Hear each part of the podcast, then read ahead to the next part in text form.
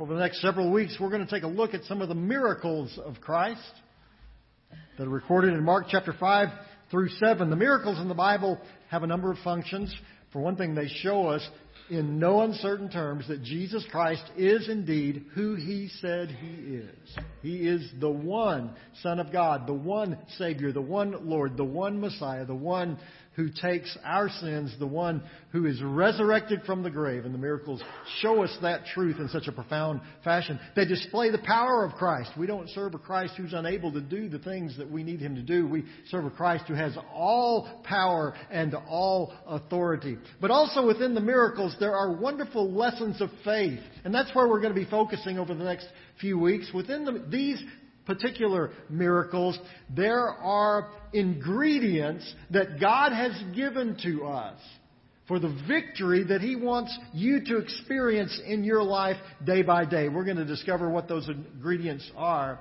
And we're going to see how Christ has revealed to us the ways that we can experience His victory every day. This morning we're going to first focus in Mark chapter 5. We're going to start reading in verse 16. You've probably heard the old phrase, when pigs fly. Usually said when you think something isn't going to happen, like, uh, I'll do that when pigs fly. In other words, I don't plan to ever do it at all. Now that phrase actually goes way, way back in the English language, at least to the 1600s. It appeared in 1616 in an English dictionary. Other animals have appeared in that phrase throughout the years, like when snails fly or when cows fly, but pigs have been the winner, and now they have become that part of our vocabulary when we just don't think something is going to happen. Now that phrase isn't here in Mark chapter 5, but in one of the strangest miracles done by our Lord, we, find this axiom to be true. The situation starts really strange with Jesus being approached by a crazy man, a man possessed by demons. And as the story unfolds, Jesus releases this man from the demons, and the demons enter into a herd of pigs who then jump off a cliff, proving the axiom that pigs don't fly. Now, the reactions to this particular miracle are even stranger than the miracle itself. The townspeople who hear about Jesus' ability to heal this man they thought could never be healed run him out of town. And then, even stranger, this man who was healed goes to Jesus and begs to go with the Lord, and Jesus tells him, No. What's going on here? Why is this story in the Bible? Well, it's here because we need this particular lesson. No, we don't need to know that pigs don't fly. We, we know that one. But what we desperately need to understand is that our reaction to Jesus really matters. You see, there are some who think the pigs are more important. Jesus had gone across the Sea of Galilee, arrives in a region uh, called the Gerasenes. It's also sometimes called the Gadarenes. It's located on the southeast side of the sea. And when he gets out of the boat, he's met with this horrific sight of a demon possessed man rushing at him from out of the cemetery. That's where this man lived because that's where the townspeople had sent him. No wonder I'm guessing most of us wouldn't want him for a neighbor either. According to verses 4 and 5, he would spend each day crying out, cutting himself with stones. The, the town tried to chain him up so he wouldn't hurt himself or anybody else, but even that didn't work. He, he broke right out of the chains. And so finally they, they send him to go live with the dead people. They probably assumed those folks wouldn't mind all the noise he was making, and he couldn't hurt them. Jesus has a different reaction. This man runs to Christ and falls at his feet pleading for mercy, and Jesus commands the demons to come out. And as it turns out, there wasn't just one demon, there was a whole legion of demons within this man, and they begin to beg Jesus, to allow them to go into a herd of pigs that was nearby. Jesus agrees. These demons go into the pigs. The pigs promptly run off the side of a cliff and drown. These apparently weren't the smartest demons that had ever been around the block. Maybe they graduated last in their class. I don't know. So how do the townspeople react to this extraordinary transformation of this man they thought no one could ever help? And now was completely in his right mind. How did they react? By ignoring the man completely. Instead of celebrating this miracle, they decide to get rid of the miracle worker. This whole thing was just too strange, just too weird. And besides, Jesus had killed off all their pigs. So they tell Jesus to get out of town. In verse 16, those who had seen it told the people what had happened to the demon possessed man and told about the pigs as well. Then the people began to plead with Jesus to leave their region. It's a little like the pest control guy who came to my house when I was growing up. with a house in Texas that was built around a huge oak tree. It was a wonderful tree, uh, added shade in the summer. It protected the house in, in the winter, but it had one negative attribute. It was an attractive habitat for bugs.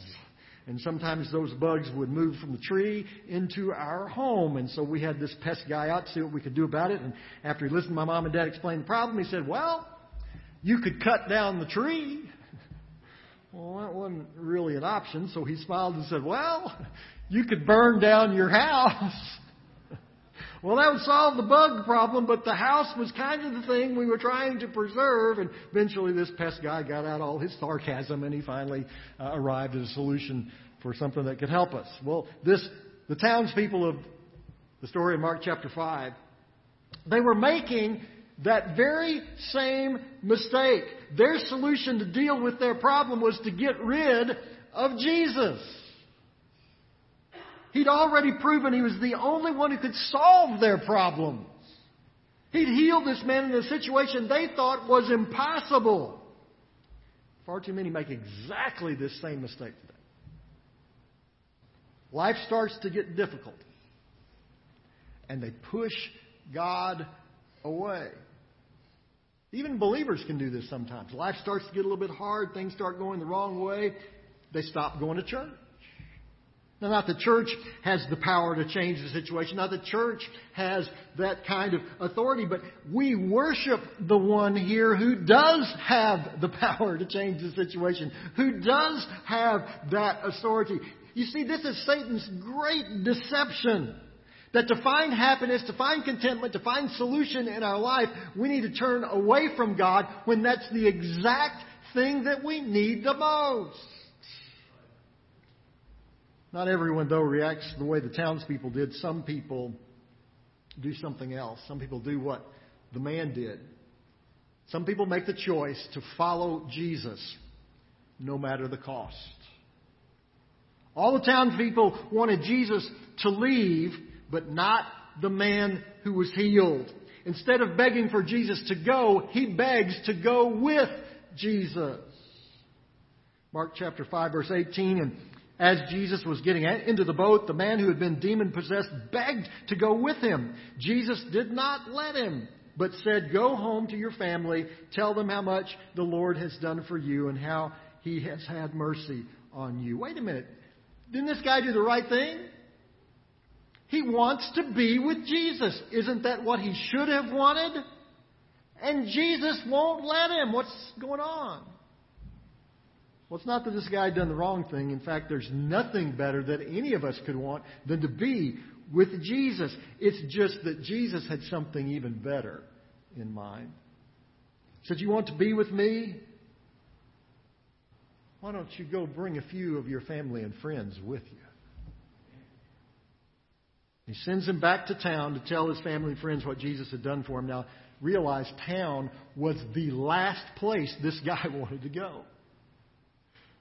These were the people who tied him up in chains. These were the people who were so generous to allow him to go out and live in their cemetery. These were the people who thought their pigs were more important than he was. And this was where Jesus wanted him to go. These were the people that Jesus wanted him to talk to. Yep. It was the last place this guy would want to go, but it was the place where his testimony for Christ would be the most powerful.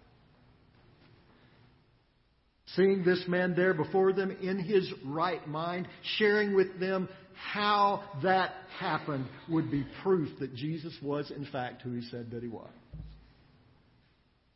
Now, that didn't make it any easier for the man to go, but it did make it essential for him to go. And when he does go, he becomes what very well may be the very first missionary that Jesus sends out. And the impact of his witness was quick and powerful in verse 20. So the man went away and began to tell in the Decapolis how much Jesus had done for him, and all the people were amazed. This man's hometown was one of a, a group of ten cities that were known as the Decapolis. You see, when this man goes to his hometown, he starts talking to his family, that word began to spread, not just in his hometown, it spread to the surrounding communities until everybody was talking about what had happened. Everybody was talking about Jesus. You see, that's what happens when we choose to follow Christ at all costs. Sometimes that means going to places that we may not really want to go. Sometimes that means talking to some people that we may be saying, well, Lord, that's not the folks I want to talk to. But that's the incredible thing about the gospel. Sometimes we think it's too difficult. Sometimes we think it's too hard to spread the gospel. We come up with all kinds of excuses of why we can't do it. We haven't been to seminary. We haven't taken the seminar. We haven't done the evangelism training. Now, all that's great. Nothing wrong with seminary. Nothing wrong with evangelism training. Nothing wrong with any of those things. They're wonderful. They're very helpful. They're very good. But let me tell you something. If you know Jesus this morning, you have everything you need. Everything you need to tell your friends and family what Jesus did for you. And when we make that choice, when we decide, okay, Jesus, whatever the cost, I'm going to follow you.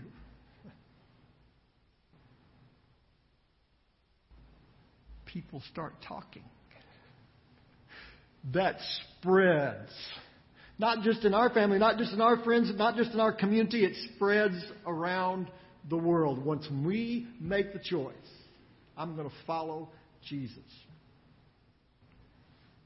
whatever the cost.